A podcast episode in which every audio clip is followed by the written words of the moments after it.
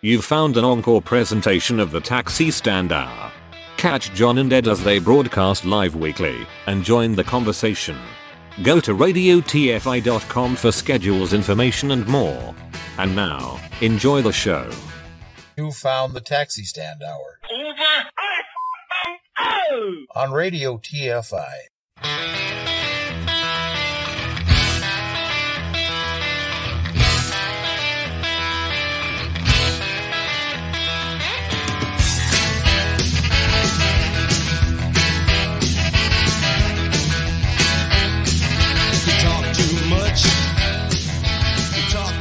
Join the conversation. You can reach the guys at 754 800 chat. 754 800 2428. On Twitter at Taxi Stand Hour. From a payphone, call collect. So most people have a fear of acquiring the virus. I think a, a good way of doing it is to imagine that you do have the virus, yeah, and change your behaviour so that you're not transmitting it. Don't think about changing your behaviour so you won't get it. Think about changing your behaviour so you don't give it to somebody else. And there is no reason on earth why Prince Charming cannot walk through our front door. Hello. Hello, girls. Hello.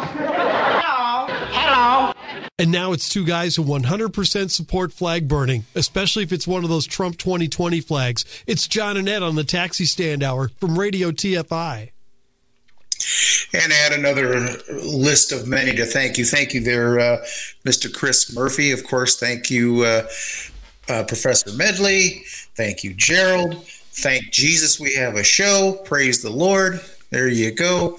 Praise the Lord past the bottle. That's right. And uh, that voice you heard, if you didn't recognize it, was an individual by the name of David Lander, uh, who uh, was better known as Squiggy from Laverne and Shirley back in the glory days of television. Hi, I guess I should introduce myself. Hey, you're listening to the Taxi Stand Hour here on Radio TFI for this Sunday, uh, December 6th of uh, 2020. From the Northern Command Studio in Eagan, Minnesota, I am John Shannon. And from the Radio TFI Grand Studio, the Grand oh, what do we call this? The the gleaming tower of hope in Queens, New York. It's Mr. Ed Van Ness. Good morning, sir. Hey, good morning, kids and kittens. We trust you've all had a good week, much better than Baby Oliver, who was apparently in the Radio TFI I child detention room over there in the in the Northern Command studio. But uh, realize he was just quiet. He was quiet up until about uh, oh, what now? About a minute and a half ago. He he loves it when we're on the air. He's uh, I know it. He he's uh, uh, well, then we can't we can't let this moment go by.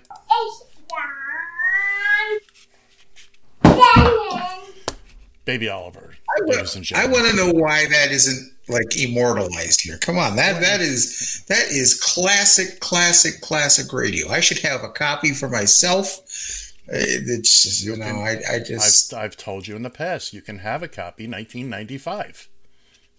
That includes shipping and handling, by the way. So just so you know. Anyway, oh, we oh, trust. wow, you're so nice to me. Oh. we, we trust everyone has had a good week. We have a lot to talk about today. I got paper. I got lots of paper. I got lots of audio. And, uh, Okay, John, wake me up when you're done then. Okay. And, uh, I, I, again, we, we, we offer our condolences to the friends and family of uh, David Lander, uh, who was squiggy. We, uh, you know, we all enjoyed it back in the day. Uh, John, do you want to make a comment on this thing sitting on top of my head, and I and I don't mean my bad toupee? Uh, well, first off, I, I want to say, uh, give a real quick shout out to Edward Zabrowski. I hope I'm pr- pronouncing that name correctly. Listening to us here uh, via Facebook. Uh, thank you for uh, joining us here. And what Ed is, uh, if you're watching it, it, watching us on video, of course, if you're listening to radiotfi.com, you probably have no idea what he's doing right now. Neither does he, for that matter. But what he just pulled off his head is what he just received in the mail yesterday, and that is a brand spanking new baseball cap with our logo, our very logo, the same logo we've had for nearly four years now, the taxi stand hour. And what a sight to behold. And of course, on the back of it, it is, uh, it has radiotfi.com on the back. And this, my friends, can be all yours. No, he, he's not going to give you the hat off his head. He doesn't now. We're not going to go there, but we've uh, we've purchased a few here in the in the uh, promotions department. All you have to do to earn one of those is send us a little uh, send us a little drop with your voice. Uh, with just tell us you're you're you're listening here, so we can record it and put it all over the the Twitter sphere and the Facebook sphere and and yeah, yeah even that uh, even that uh, thing called YouTube, which I could care less one way or another about. But uh, uh, go go to radiotfi.com. Go to the station ID page. Tells you everything you need to know, and we'll uh, s- send us a station ID. We'll send you a hat. It's just that simple. Hey, um, why don't you? You got the one that we uh, that we just received here, uh, uh, handy. What are you talking about? The the last uh, station ID. We just oh, received it. Oh, the last station ID. Sure. Hi, this is Athen from Perth, Western Australia, and you found the Taxi Stand Hour on Radio TFI. Shout out to all our cabbie friends right around the world. Cheers. And That's all you got to do, my friend. By the way, thank you very much, Athen. sure. A uh, a, uh baseball cap. A you'll you'll be a proud owner of a baseball cap with our logo on it here. I promise All you. you do. I promise you, Athen, you will have the only taxi stand hour baseball cap in the southern hemisphere. Wow. That's Now that's saying some. that's pretty much a guarantee. well, we're gonna we're gonna get that out to you. Uh, it'll probably go out in the post, as you folks call it, or maybe you call it the mail. I don't know. Anyway, think it's supposed. anyway, it'll be going out this week, and uh, you know it'll get there when it gets there, my friend. I don't know what the time lag is. Chris Murphy, even though he has declined it, he's getting a cap anyway. And hey, just just send us, uh, you know, we we'll find other reasons to give these away. We have we have more than one. We do. John will be wearing one. I was I'll just be wearing. they they finally arrived yesterday, and I'm just excited too. I got to tell you, it's much better quality than I thought I was getting, than I thought we were getting for the money. It is much better quality. And That that amazed me. That is embroidered into the cap. that is, just, embroidered. you know, the, the logo that- is is embroidered in, and it looks exactly like it does on the computer on all of our. even even the couple of nicks, the couple of nicks that are on the sign. Uh, I'm not sure. No, no, they didn't. They didn't do the Knicks. They didn't do the Knicks. I mean, that would have been pushing it. Oh, well, okay. Well, we'll take a little well, before we send you the hat. We'll take a little sharpie and kind of right. scratch in a couple of the Right, nicks there for you to make it look authentic. because that's that's going to happen. You can count on that. Uh, I can see John sitting there now doing it. But anyway, so yeah, You betcha. so uh, listen to listen to the show, listen to the station. We'll uh, we we got other stuff we're going to be giving away shortly after the holidays. Oh, we got big plans. Oh yeah, we do. Oh yeah, we do. Anyway, let's finally got the mouse off his wallet. I see, huh? Oh yeah, it's uh, it hasn't been easy, but anyway, excuse. Whoa, you okay there? Yeah, I'm fine. I'm fine. I just had a little. Oh, okay. Sounded like a hairball. It most very well could have been. We know what you were doing last night. Before we go any further, young man, let's not let's not get too deep into it. It is time for the uh, for the market watch.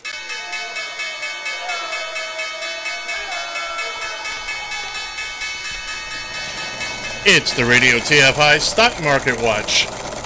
From the Market Watch Center, Uber closed the week at $54.86 up, 86 cents, excuse me, up $4.14. Lyft closed the week at $46.10, up an even $5. This has been your uh, Radio TFI Market Watch. Shocking, isn't it?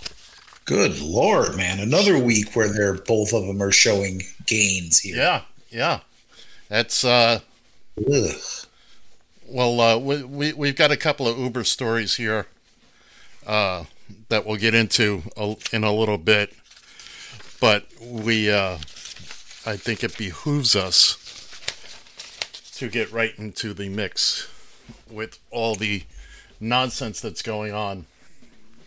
The devil went down to Georgia last night, looking for a soul to steal. definitely, yeah, definitely looking for a soul to steal. So uh, uh, Donny Boy apparently, without trying to, admitted that he lost uh, because he kept talking. He keeps talking about, well, we need these two seats, Senate seats in in Georgia, to control the Senate. Well, that's only true if he admits that Kamala Harris is the new vice president and the official tiebreaker in the Senate, which means he lost.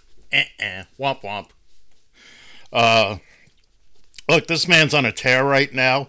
He's doing less than he did pre-election. I, I mean, he's just.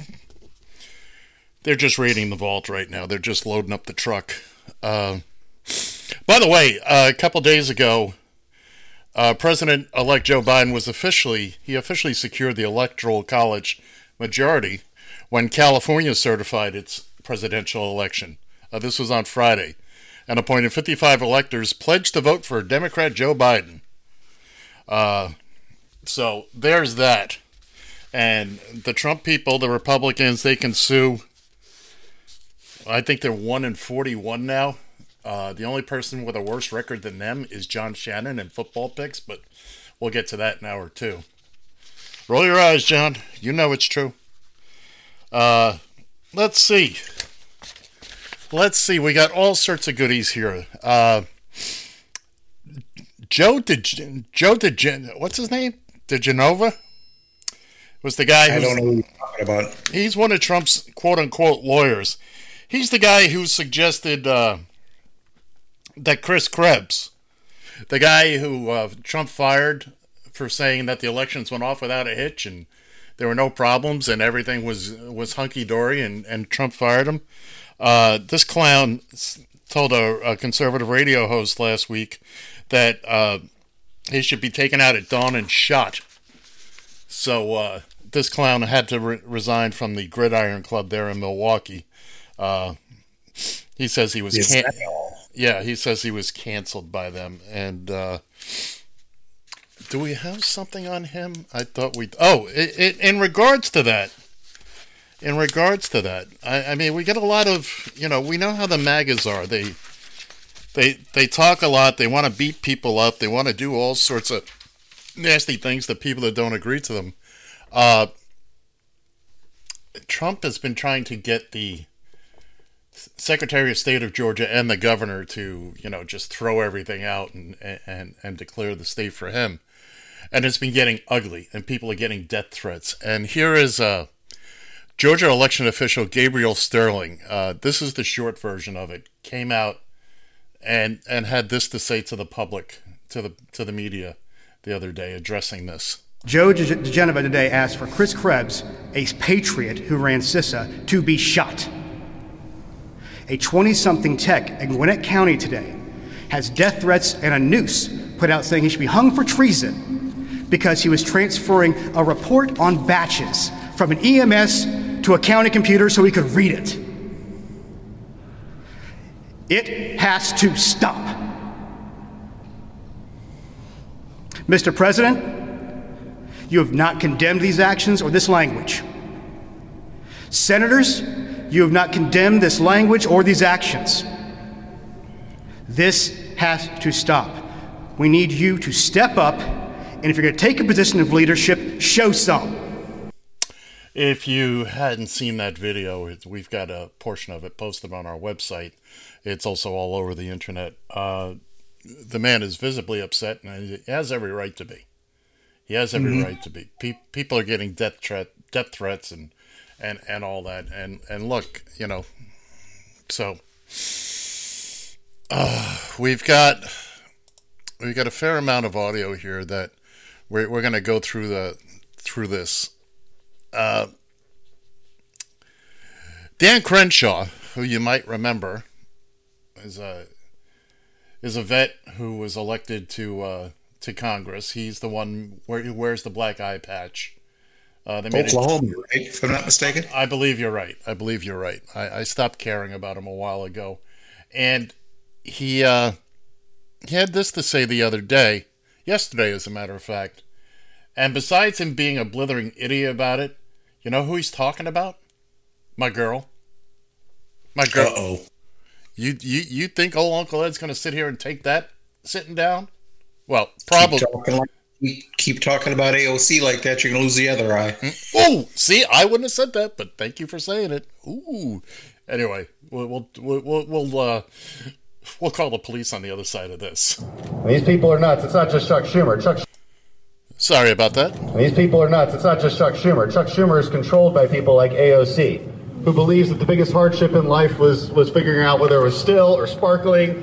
And you don't know hardship until, until you've cried in the back.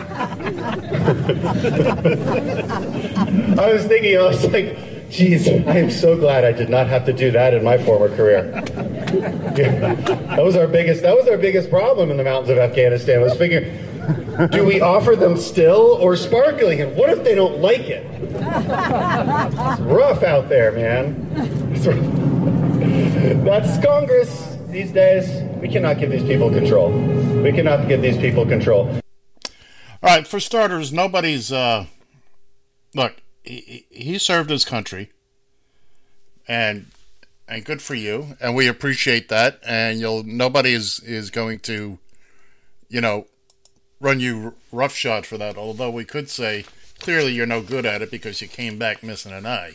But nobody's saying that. Although your president might, because remember he doesn't like. Oh, he was a Democrat. Uh, if he was a Democrat and came back like that, uh, oh yeah, he'd have all kinds of. of I, I like my servicemen that came back in one piece. That's know? right. right. Both eyes. You left with two eyes. We expect you back with two. Anyway, and Look, yes, I have I have my big man crush on uh, not a man crush. I have a just a regular crush on AOC. There's no question about that. But that being said, that being said, uh, nobody's denying that what you do in the mountains of Afghanistan is tough. Nobody's saying that. Okay?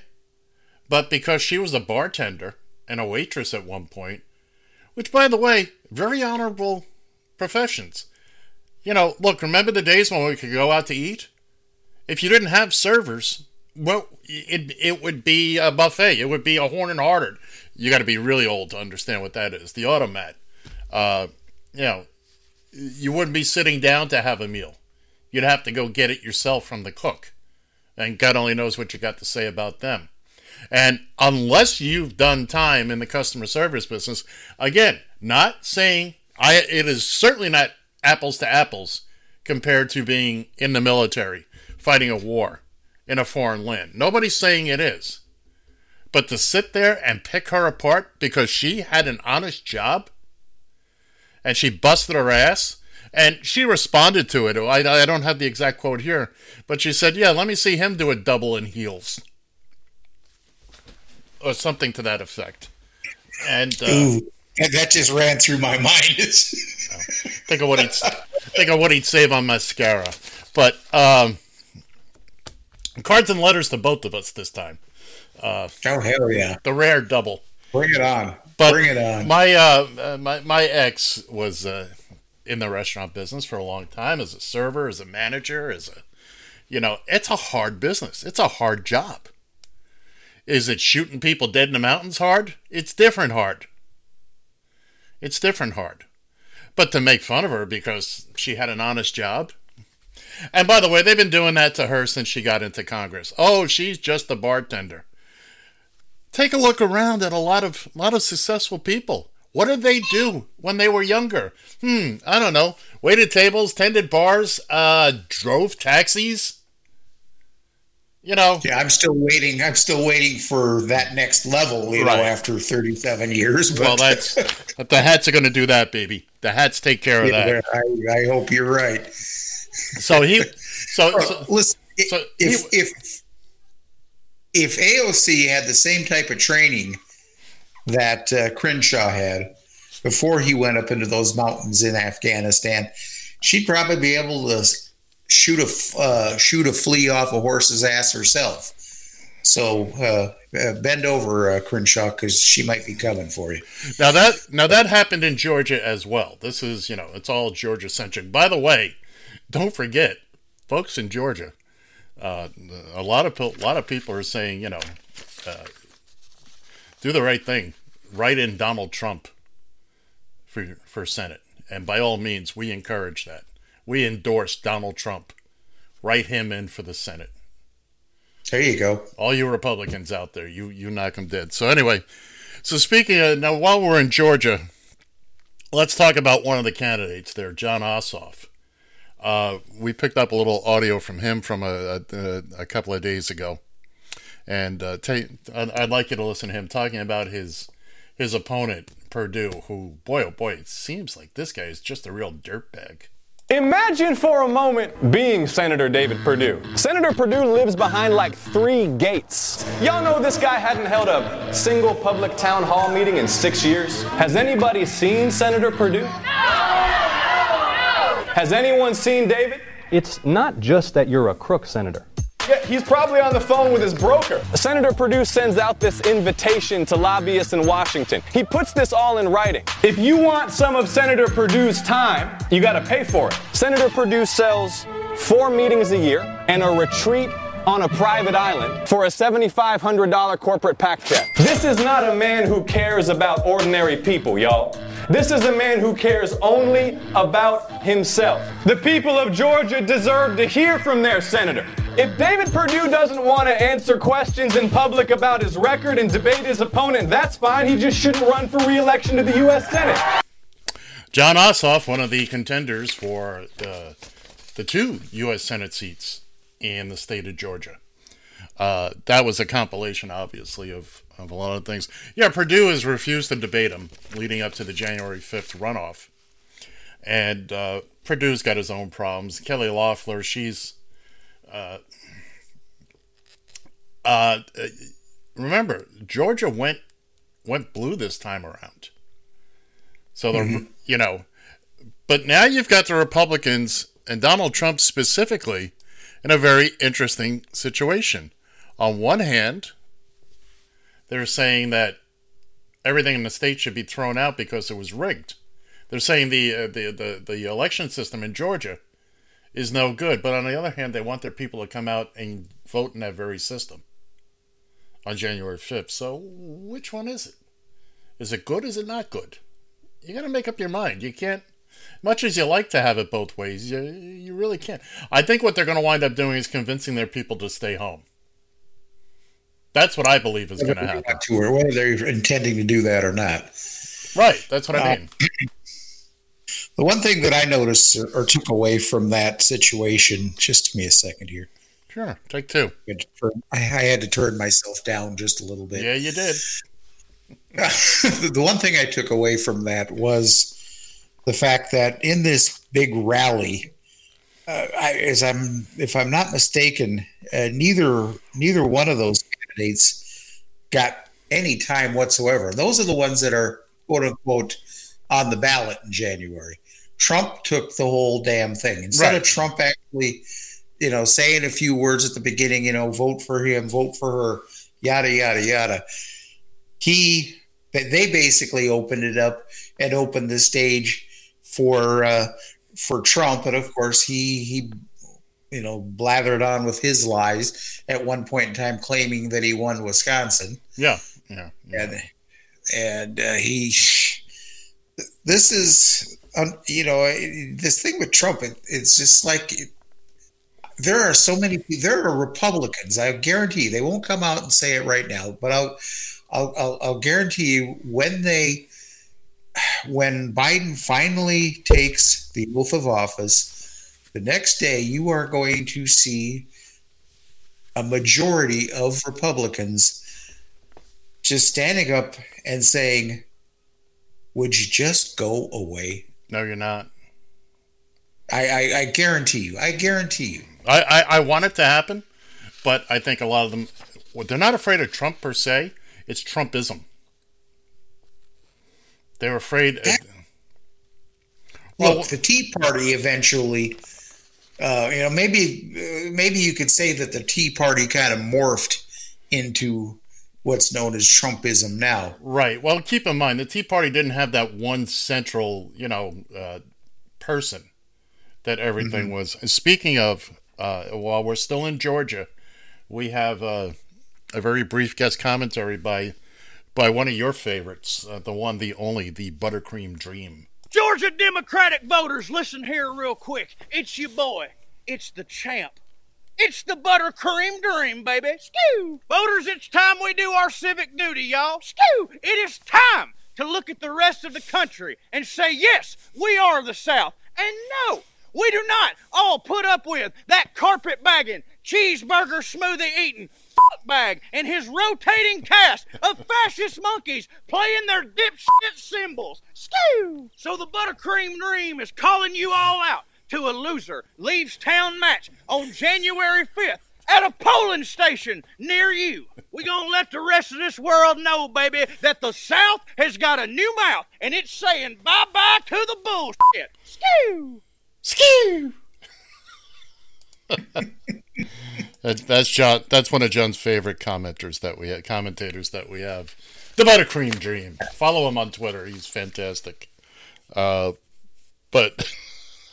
and by the way, here, uh, folks that are uh, watching and listening here on Radio TFI and on the Radio TFI uh, streaming video streaming network here.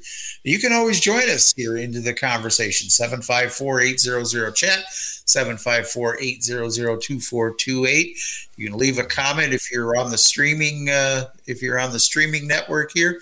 You can always leave a comment there uh, and we'll get there we go. Uh, oh edward just uh, said south has a new mouth. He yeah it does. It and, and, by the way, this just in, the phone line is actually open. So, hey, give that man the clap. Actually, it was open the whole time, so I don't want to brag, but you know, having four eyes and all, it's. Uh... So where were we? Where were we? Well, we're, we're talking about what's going on in Georgia. Are we still in Georgia? We're we're we're starting to make our way out of Georgia, and uh, not quite because we have the one, the only, the fabulous, another one of Trump's all star attorneys, Lin Wood. Let's take a listen to what this creep has to say. Oh, he knows he won this election. He said, if I lost this election fair and square, I would concede. But he said, Lin, I didn't lose it. I won it. And he said to me, with the conviction of the President of the United States of America, I will never concede. Never concede. Don't you ever concede, Mr. President. You won this election. America voted for you. Stay in the White House.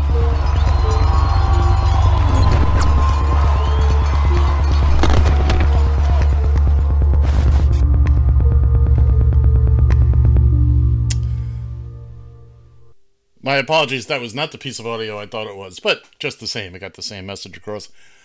By the way, I, I happen to. Uh, uh, boy, I had something in my head there. It was a great funny line, and it's gone now. It's just gone. Now I now I want to now I want to take the unfunny out of it for just a minute. I want to get on something kind of serious. This is this is something that's been bugging me the last uh, the last few days. And I told you, you'll get your hat as soon as I get it in the mail. Just relax. Has nothing to do with a hat. Oh. Uh look.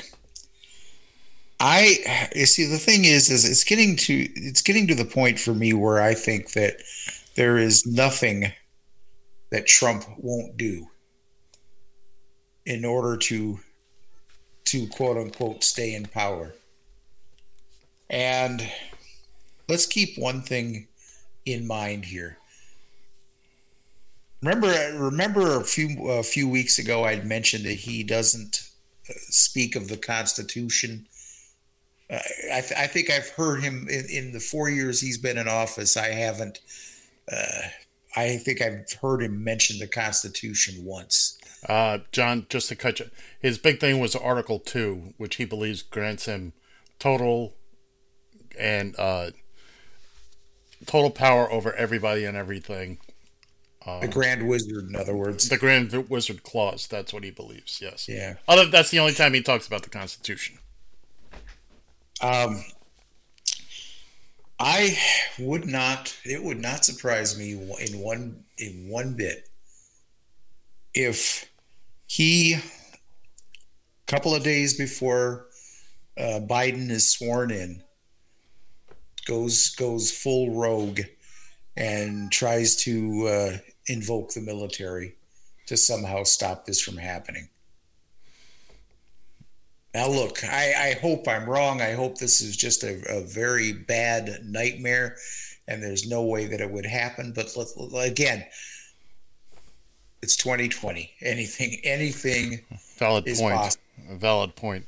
Um, I personally, I like to believe that our military leaders uh, would would at that point have to disobey such an order from a lame duck president who is clearly bent on revenge and nothing else, especially if it would hurt American citizens. Our military is not does not exist to uh, fight other Americans. Well, I I totally agree with you, but you know, and there is something now. Now that I get to thinking about it here, there is something where having the military involved in a situation where they are, uh, poli- you know, acting as as law enforcement in other words, like you said, turning against the citizens. Uh, there, there may be that to prevent it, but it just, I put nothing be. He has already gone over the oh sure right up the hearing edge of stupidity. Oh, there's no, there's no question. The norms don't, you know, he doesn't abide by the norms. We know that. We're four years into this now. We, we, believe me, we, we know this.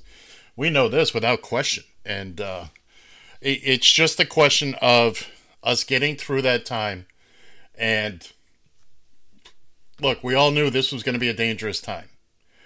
I still I don't think some of us realized how just how uh, dangerous this was going to be. I still think he's going to go down to Mar-a-Lago for Christmas and never come back. Which, quite frankly, he's not doing anything now anyway. So, uh, but again, I'm very happy because I know he'll never step foot in the state of New York again after January 20th. Mm-hmm. And keep in mind the, the, nonsense he pulled in Georgia, where he's calling the governor, he's calling the st- Secretary of State. He wants them to overturn, just basically disenfranchise all the voters there. This is illegal. Different states will be able to prosecute him. Okay? He can't pardon himself out of uh, state charges. No. only federal. And, and let's and let's face it. Once he is no longer officially the president, he's totally screwed. That's right, and, and he knows open. that. He knows that. That much he knows. Uh, hey, uh, so did you watch Saturday Night Live last night? No, I uh, okay. was busy getting my little my myself together for this show. Fair enough. A, a simple no would have sufficed, but thank you very much. It's like when wow. some when someone Whoa. when someone asks you what times it, you explain how to build a watch. No, no, no. Just do you have the time? Yes or no. Moving on. But if you saw the uh, the parade of numbskulls in Michigan this week with Rudy, and uh, it, it was just a Saturday Night Live skit that wrote itself, and of course that's what they opened with last night. Was uh, uh, but we have a little. If you missed it, or if you'd like just a good chuckle this morning. Now, these are all the people that came to testify about all the voter fraud that they witnessed in Detroit at this election, uh, at this polling place, or where they were counting the votes, and and and I, if I remember, I don't know if the star of the show was actually in this one, but y- you listen to this, just listen to these people, and, and see if you don't want to start banging your head up against the wall you could have had your mask below your nose and it was an excuse to throw you out. And the reason I put that in uh, as a nurse is we all know that COVID is spread by droplet. The reason we wear our masks is so that we don't sneeze on people. Uh, we know that a sneeze uh, or a cough can spread six feet. So we wear a mask so that we don't spread it. So if it's below your nose it doesn't matter if you're breathing. They use that as an excuse to throw people out. It is a little bit repetitious. I did I was not the bottom line is I was not able to do my job because of harassment and we had uh, we had a parade of Black Lives Matter in rhinestones. I was told not to wear anything. In fact, I'm wearing what I wore today at TCF. So I was I, and I did not see anything Trump, but I saw a lot of masks that said BLM rhinestones. Don't forget the rhinestones. And fellow senators, I appreciate the opportunity to address you today. I'd like to do so uh, by swearing myself in. I swear to tell the truth, the whole truth, and nothing but the truth, so help me God. We have a problem. As I do my radio show every day, I talk and interact with people all over the state of Michigan through my website and the TuneIn app. Um, you go in a very large room it's really hot. I had a little thermometer with me to check my temperature through the course of the day. It was 85 degrees in there. I don't have much to offer, and the reason why I say that, uh, I wasn't able to get into the ballot room for very long before I was actually forcibly removed. The truth is, Biden and his co conspirators, i.e., Michigan's executive branch, corrupt politicians, Governor Whitmer, Attorney General Nessel, and Secretary of State Benson, definitely stole this election in 2020, and most likely in 2018 with Dominion ballot machines. I would also speculate the Democrats did the same in 2008 and 2012 for Obama's reign of destruction in America. Now, if you notice uh, on the last gentleman there, the only election that went off without a hitch and wasn't rigged was uh, 2016. Who who won the 2016 presidential election? John. Uh, I'd like to forget that if you, uh, if you, if that's okay with you. I just kind of like to put that out of my. That is correct. That's the correct answer. Anyway, that that was just a a partial uh, bit of the. Now you you mentioned Saturday Night Live, so I was expecting something with. So I, I'm not 100 percent sure what the context. Did you listen to that band of loonies? So are so you're telling me so you're telling me this was all a, a skit? No, those were the real people. Okay, yeah. Those so were... I'm just wondering where the were. oh no, this was the. excuse me. This was a hearing in Michigan. Mm, state okay. senators. Rudy was there, and uh, uh, and these people came up with all their grievances, all the reasons that the uh, the elect the vote should be thrown out. Boy, you and I got to start talking before the show. Uh, but yeah, that would be a bad idea. Yeah, yeah, yeah. Maybe if you showed up. But anyway, uh, but these were these were their reasons why these votes should be, you know, discounted because it was too hot in a room, because uh, somebody was wearing rhinestones, because my my mask I couldn't wear my mask below my nose. These are the reasons that you know uh, they're giving. This was also the meeting where Rudy farted. You've get, you've got to listen to the news, John. You've got to pay more attention to this stuff. It's uh, you're killing me here. You're killing me here. But let's move on. And then there was there was the other young lady, the blonde, who was clearly drunk, and uh, that's a whole separate bunch of audio that I didn't even bring up because we'd have to do a whole show on her. And well, uh, there is one thing about her. The my God, did, did she look? Uh, I, I, saw the video, a little bit of the video of her. Now, what was? Let's see, what was her name again? Do you have that Mar- off the top of your no, head? No, Marjorie something, or but uh, she's she's a she's a wannabe actress. She's been in jail. She's yeah. Apparently, she was on probation for uh, harassing her uh, her ex. Apparently, sending uh, go figure uh, sex videos uh, of her and her ex husband to uh, to the uh, yeah. woman that he's uh, uh currently seeing now. Uh, oh yeah, Melissa. We're, we're talking about Melissa Crone, aren't we? That's or that's that's that's who she is. Yeah. Yeah, sent sex videos to her boyfriend's ex. the, the the if you're familiar with Saturday Night Live at all at all, and the lovely talented Cecily Strong, Cecily Strong does a character during the, the little weekend updates uh, occasionally called uh, The Drunk Girl You Wish You Hadn't Started a Conversation With at a Party. And it's just a whole bunch of non sequiturs, and she's fantastic. She does it But this is exactly who this woman sounded like. And you're listening to her going, oh my God. Now, it was Cecily Strong that portrayed her last night on Saturday Night Live, and it could have been the same character. It, it was basically the same character. And it was funny. It's funny. I would I would look it up. Watch the real person first. If you haven't seen this blonde uh, do her thing, watch that first before you watch the Saturday Night Live uh, version. Uh, I want to move on here because we got a few more things I I want to I want to get get to. Uh, let's see. What anything COVID related? Uh, not well. Kind of no, not really, not really. Let me, let me, let me squeeze something in here real quick. Oh, would you please? Now you've been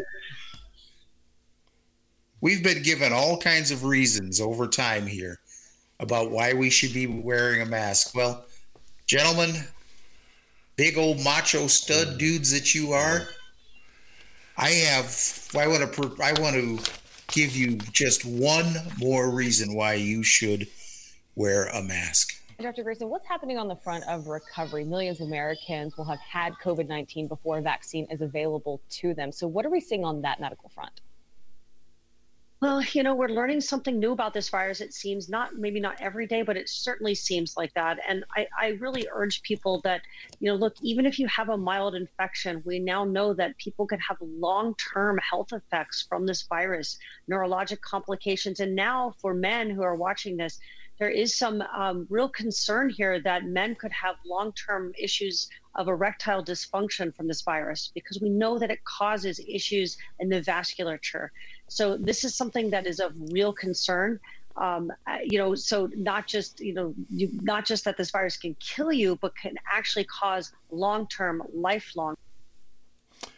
What she we said. Won't, we won't go too much further into that, but uh, yeah, there that might be the reason that you uh, you may need here to decide to wear a mask in public. You know, gentlemen, do Hey. your, do yourself a favor.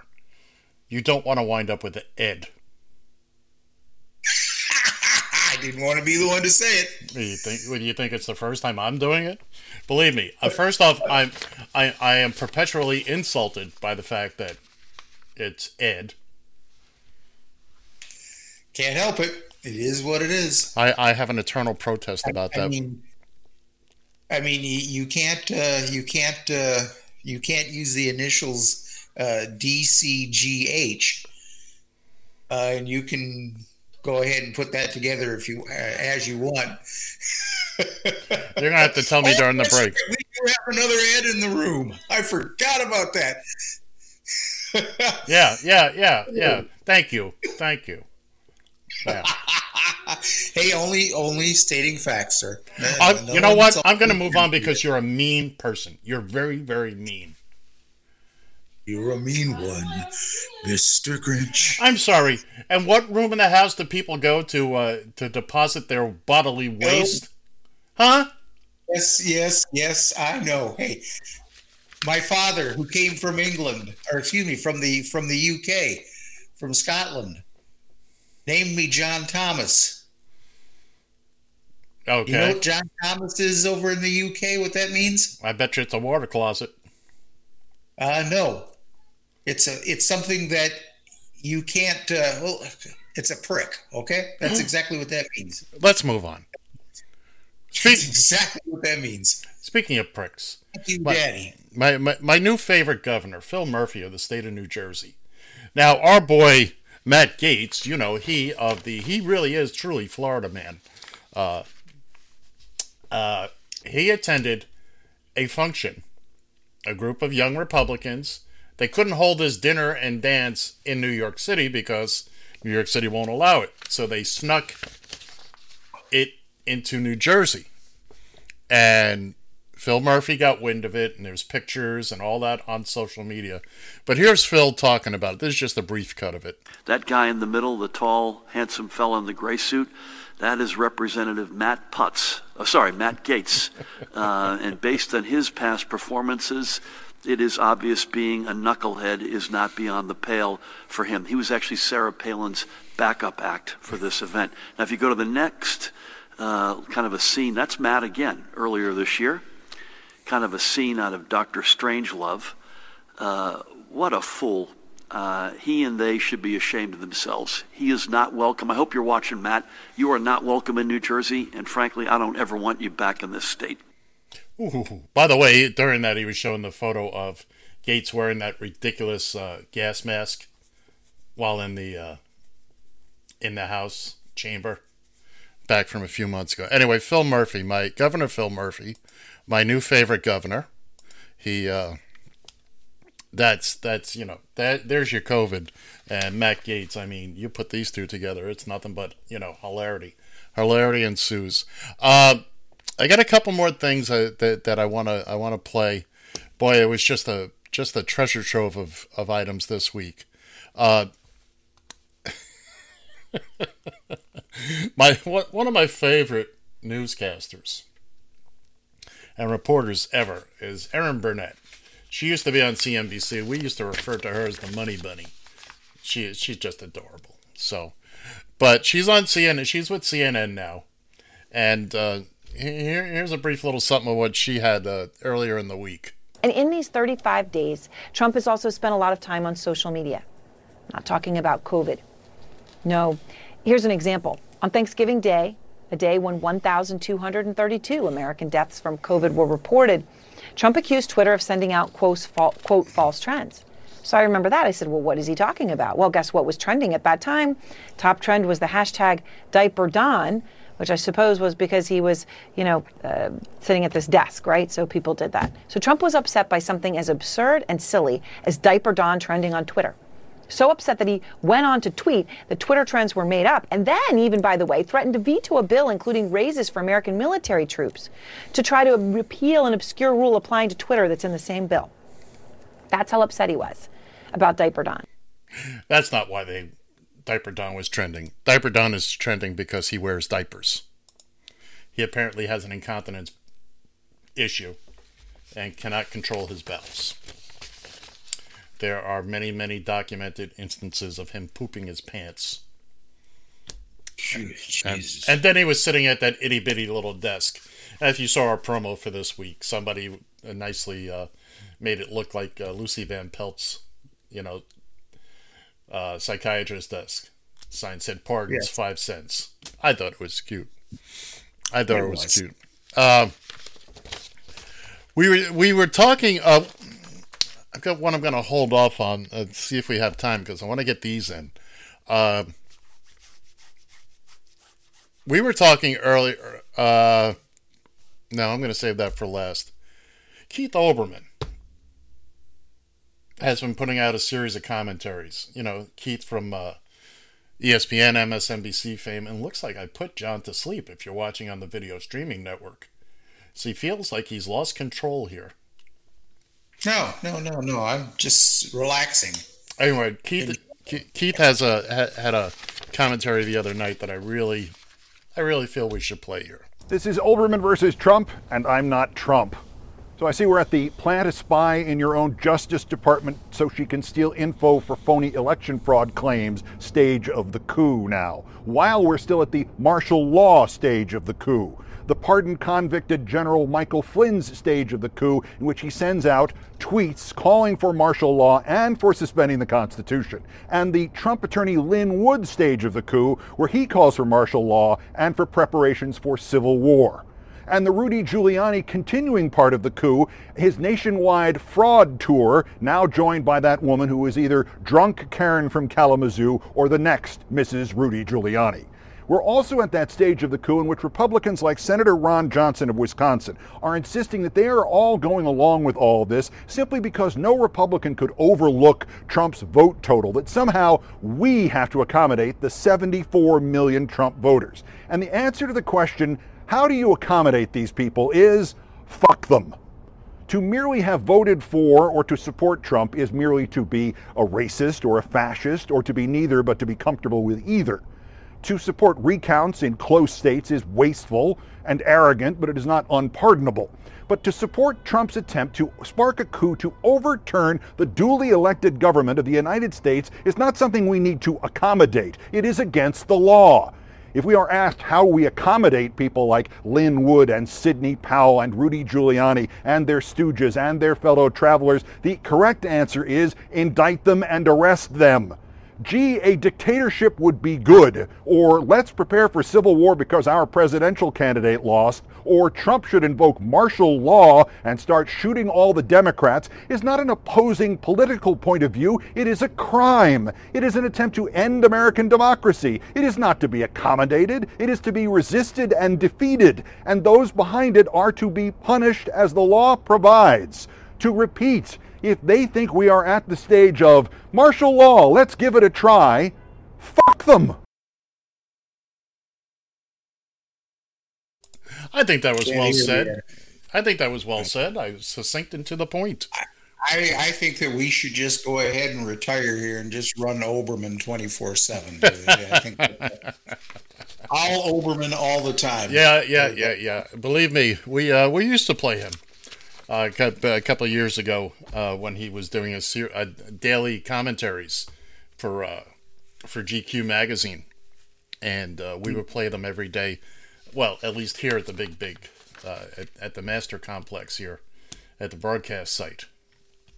But uh, speaking of, obviously, I'm not the only one that thinks that this is a this whole idea of turning the military on civilians that's almost the next logical step. Oh yeah there's no question about it.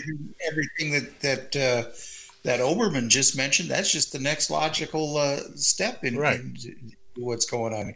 I think we should be very very concerned about this. And obviously Olbermann is thinking the exact same thing. He just hadn't gotten to that level yet but it's um, it's, it's just matter of time. I'm sorry. And part of the reason they'll be able to pull us off, not that these guys can do anything because they couldn't they couldn't run half a block, but you've got his coalition of stupid white guys. You know, who will scream and whatnot. Speaking of Trump and his stupid white men. We won with poorly educated. I love the poorly educated. Do you know why Donald Trump loves the poorly educated, especially poorly educated white men? Because you're gullible because you're an easy mark. Because you only get your information from Fox News or Donald Trump, and that allows Trump to control what you see and what you think. White American men have been targeted and radicalized by Trump, just like ISIS radicalizes their soldiers. Let's just look back, shall we? What happened to Hillary Clinton being on her deathbed in 2016? What happened to Hillary Clinton being arrested? Oh. Or Barack Obama being arrested? Or James Comey? Or Joe Biden? Donald Trump said they were all going to be arrested. None of that ever happened. It was all a lie. But it worked because poorly educated white men love conspiracy theories. Trump says it, Fox sells it, you buy it. Want more? Mexico will pay for the wall. We're signing a health care plan within two weeks. We're going to have a, a vaccine very soon, maybe even before a very special date just more bullshit, and you keep eating it like it's sushi. That doesn't make you loyal, that makes you stupid. Let's meet a Trump voter. To find a businessman who made himself a millionaire want to work for me. First, Donald Trump wasn't a self made anything. His father gave him hundreds of millions of dollars to start. And two, even with his hundreds of millions of dollars from his father, Donald Trump declared bankruptcy six times. So the two key elements that this woman based her vote on were complete BS. Would you let a man with six bankruptcies be your accountant? No. So why would you want him to be your president? Oh, right, I forgot. It's because he's a tough guy. Because you know what real tough guys do. They get their daddy to get them five deferments from Vietnam. Numerous deferments because of. Uh, because of college, and uh, I had a foot thing, and I get had deferment for that. Look, I can dismantle your entire belief system in Donald Trump like a Lego set. Donald Trump is a lie. Donald Trump is a house of cards on fire floating on the top of a waterfall. That's my favorite one at the end. well, as as did you get that on Twitter, by the way? I did. Yes, I did. You'll have to send that to me. I need I need to uh, circulate that a little bit. You, you, you, know where you can find it, John? radiotfi.com. The video is posted. Oh, it is. Just Oh, about just about all damn. just about all those videos are posted on radiotfi.com. hot, hot shit on a shingle. And perhaps for the first time ever, John Shannon may actually visit the website of Radio I TFI. go to that website all the time. I was listening. By the way, I'll save it for hour number two because there there is. Uh, I, I have a little bit of a, a, a beef with the program director. There's of nothing. Radio. There's nothing I can do about it. You're talking about no information up there, right? Huh? No, I don't. No, no. Oh, We'll- okay. We'll, get into it. We'll get into it in hour number two. All right. Our final clip for the hour is a brief one. As you may or may not know, uh, Roger Stone is basic. Not Roger Stone. Bill Barr has basically said, you know, the election was the election. It's you know, it's essentially over. Uh, Why is he? Does he still have a job in this administration? Is what I want to know.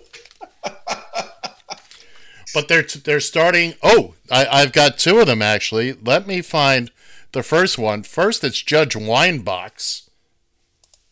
And you, Mr. Barr, are so deep in the swamp you can't see beyond your fellow reptiles. And you are not the exceptional leader needed at this exceptional time in history. And you. Well, there's there's Judge Weinbach's, Judge Janine, and then and then there's everybody's favorite Batman villain, Roger Stone. Who, by the way, and and thanks to Bill Barr doing his shenanigans, he he was crucial in getting Stone out of the Who's gal.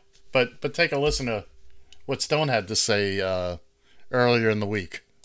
No, we have a two tiered justice system, and Bill Barr's job is to block for the deep state, which is why the Durham ploy was quite clever. Mr. Durham has taken three years to produce nothing whatsoever when he has overwhelming evidence of both treason and crime. And now, now Mr. Durham's job is to bury all of it after the election. Bill Barr, you get what you expected. And now they're all going to come after Barr. Look, none of these people were going to be employable after all this ends, anyway. So, No, I'm surprised though when uh, uh, when Barr said that there was nothing, you know, nothing to see here, folks. It's, uh, right, right. I, I am surprised he still has a job. I, you know, that would it's it wouldn't surprise me at all if if uh, if Trump. I think Trump was just looking for some some lackey that would be willing to take the job for you know a month and a half. oh no, no, he was looking for his own Roy Cohn. See, Trump, Oh, no. Trump, Trump believes that the Justice Department is his personal attorney. That's this is true. Uh, but but it's not true. It's what he believes, but it's not true. So yeah, but it's not true. It's not even close to being true. So, uh, you know, you got that going for you. Uh, and anyway, I'm I'm just kind of tap dancing here. We got about a minute till we. Uh, what's coming up? At, By the way, here, folks, uh, when we uh, when we come back here after after the massacre, better known as John and Ed versus the spread, I am in a royal slump here. By the yeah, way. you are.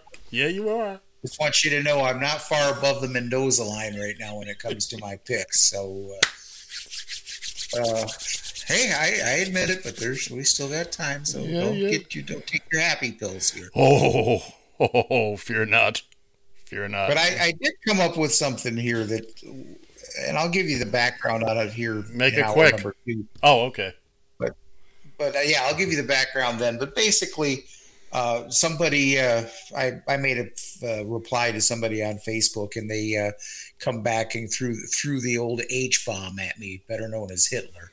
No kidding. So I I actually yeah, so I actually did a- actually did a little research, believe it or not. I want you to hear what I uh, what I found, but that'll be, be in uh, hour number two here of the Taxi Stand Hour here on Radio TFI. Hey, we'll see you on the other side.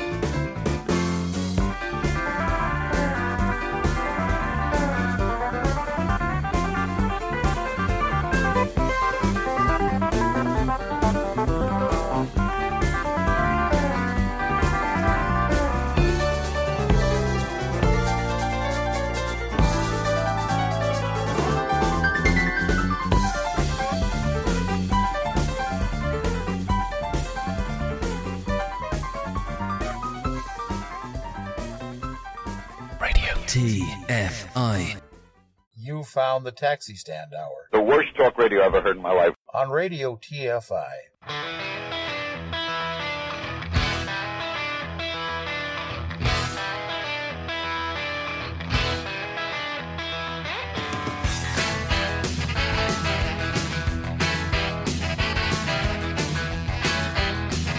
You talk too much. You talk too much. Join the conversation. You can reach the guys at 754 800 chat. 754 800 2428. On Twitter at Taxi Stand Hour. From a payphone, call collect. So most people have a fear of acquiring the virus. I think a, a good way of doing it is to imagine that you do have the virus, yeah, and change your behaviour so that you're not transmitting it. Don't think about changing your behaviour so you won't get it. Think about changing your behaviour so you don't give it to somebody else.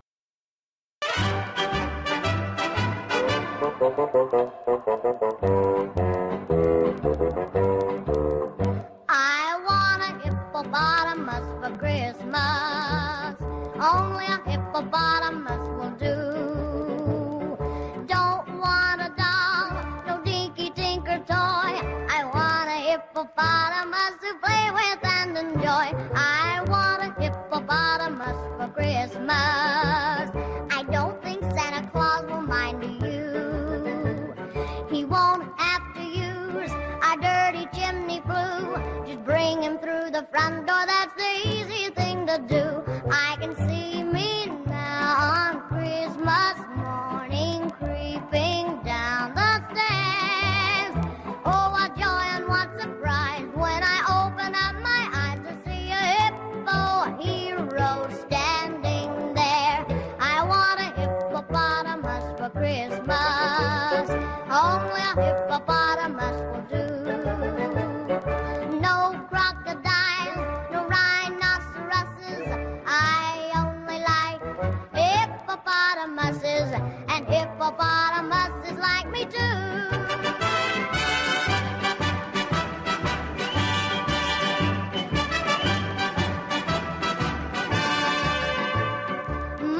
says the hippo would eat me up but then Teacher says a hippo is a vegetarian.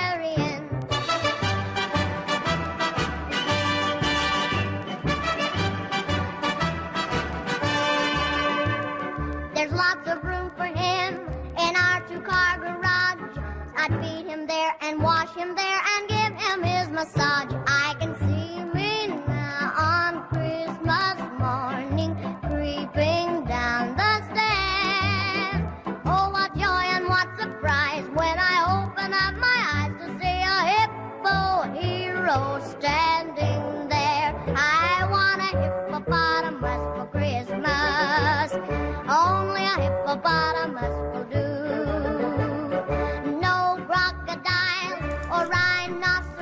Rhinoceroses. I only like hippopotamuses, and hippopotamuses like me too.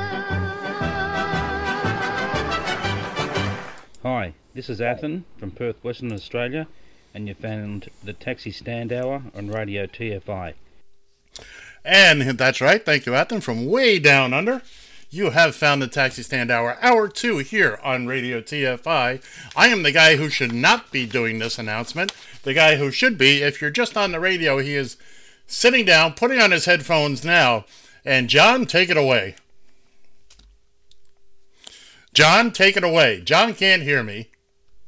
Oh, I can hear you. I was just taking my full five minutes. Do the intro.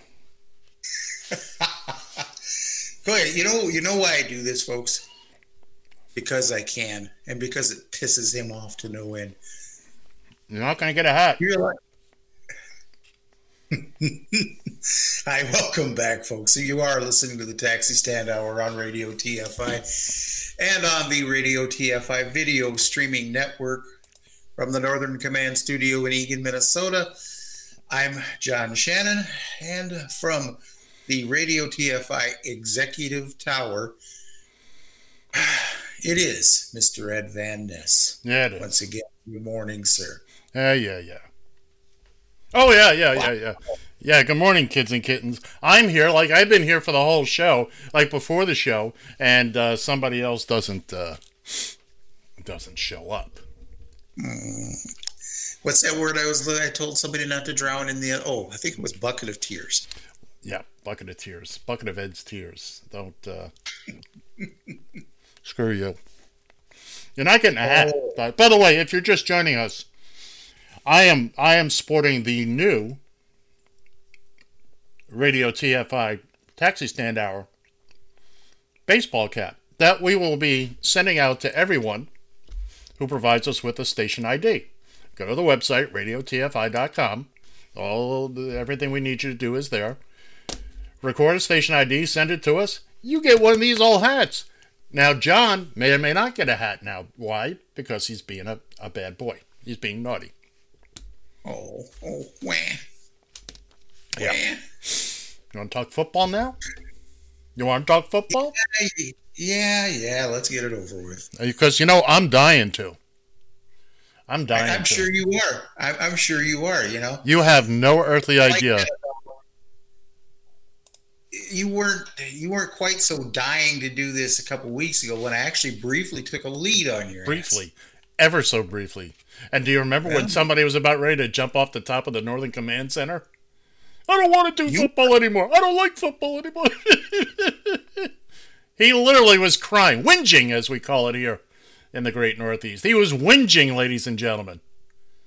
I don't like football anymore. Well, you have to under, you have to understand. There's there's there's more more to this than meets the eye. Is there now? Well, because I am not this. You know, I've got to have the NFL Network and have to have four screens worth of football. Neither am I. Going on at the same, the same time. Neither am I. I am very much a homer. I am a Vikings fan. Now, uh-huh. granted, I've been able to. It's, it's the only thing that's kept me alive during this whole period of time is the fact that Kansas City Chiefs, my birth city, Kansas City. I hey, Chiefs are, are kicking ass and taking names, so that's the only thing that's kept me alive in this. Now, does that mean when when the next time the, the Chiefs and the Vikings uh, play that I'm not going to be pulling for the Vikings? Of course, it's always going to be Vikings first, but they haven't shown me a whole lot this year, so at least I've had the Chiefs to fall back on. That's why I haven't been so excited. And the other thing is, is you know, I am getting it is getting a little depressing to see these uh, football stadiums with nobody, no fans in the seats. I understand there's nothing can be done about it. We're doing the right thing in this, folks, but doesn't make it any. It doesn't make it any more exciting because of so. Because John, of this. So. John, it doesn't change the fact that you're losing you know what? Karma is an evil bitch. Uh, Karma is my ex-wife. Are you kidding me? that evil of a bitch. no, I can't say. In all seriousness, people who know who my ex is, she's she's a sweetheart. She really is. She's way the to same. backpedal out of that one. Uh, no, it's the truth. It's the truth. I I, I am apparently the only person that ever. Yeah, yeah. I, I look. It's uh, we're good pals now. Uh, uh, but I don't want it to get back to her that I said because she's the nicest person ever. You have no idea how nice this person is. I mean that really. have to introduce Not, sometime. not only would she go through a brick wall for you, she will stop, turn around, and rebuild the wall before continuing on. Oh. That's how nice of a person Carry, she carry is. Carry on, Montesquieu. Carry on.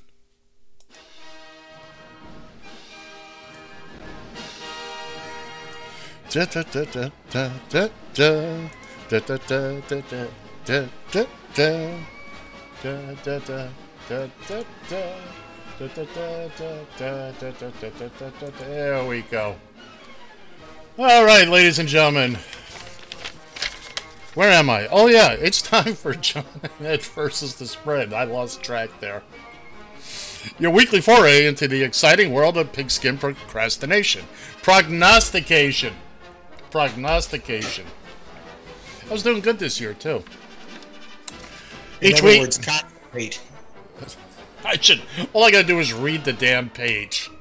All I gotta do is uh is read. You had one page. job. One job, and I blew that. All right. Each week, John, uh, third down and a cab ride, Shannon and I will each choose three professional football games and select winners using the point spread. At the end of the season, the winner will claim possession of the Radio TFI Gilchrist Ceremonial Sippy Cup. We are not responsible for issues with the post office. Extra points can be earned by going for it with a two or three point conversion if you have the nerve. Ladies and gentlemen, kids and kittens, it's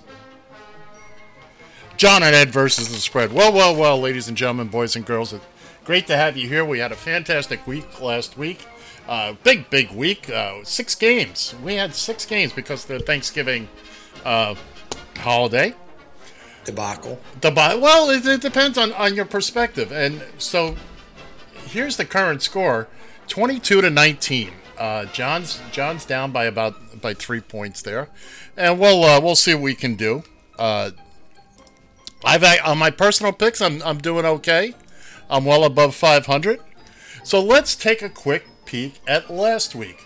And by the way, if you're listening on Periscope, uh, we're, we're getting messages that we're having some kind of a problem with Periscope. So if you can't see the video, try, uh, join us over on on YouTube uh, and all that. Oops! Wait a minute! Wait a minute! Wait a minute! Yikes! By the way, I fixed that problem here on this All, one. So. all right. So very good. So here we are. So last week, John. Whew!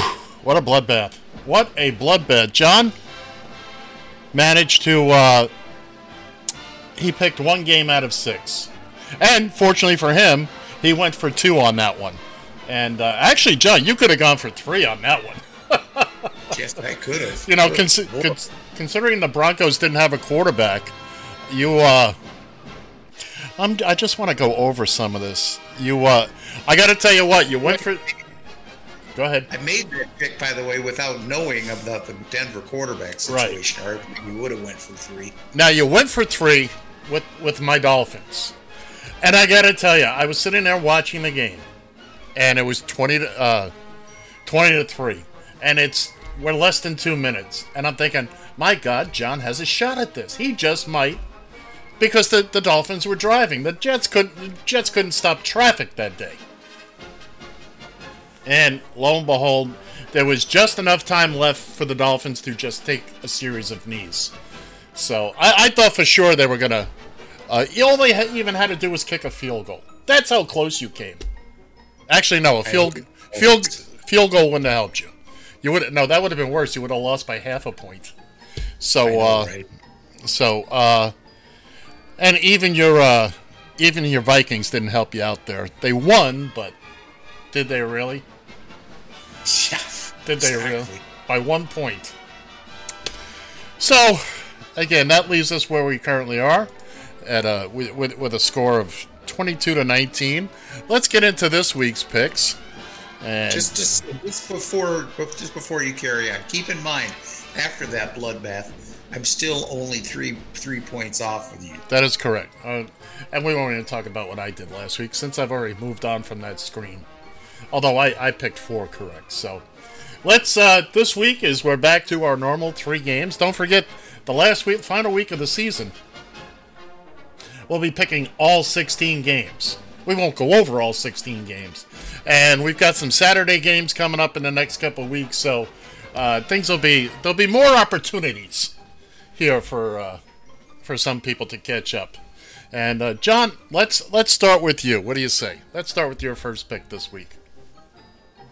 Well, one thing that you're going to notice in my picks this week is that I stayed away from both the Minnesota Vikings and the Kansas City Chiefs. Oh, you did. You did.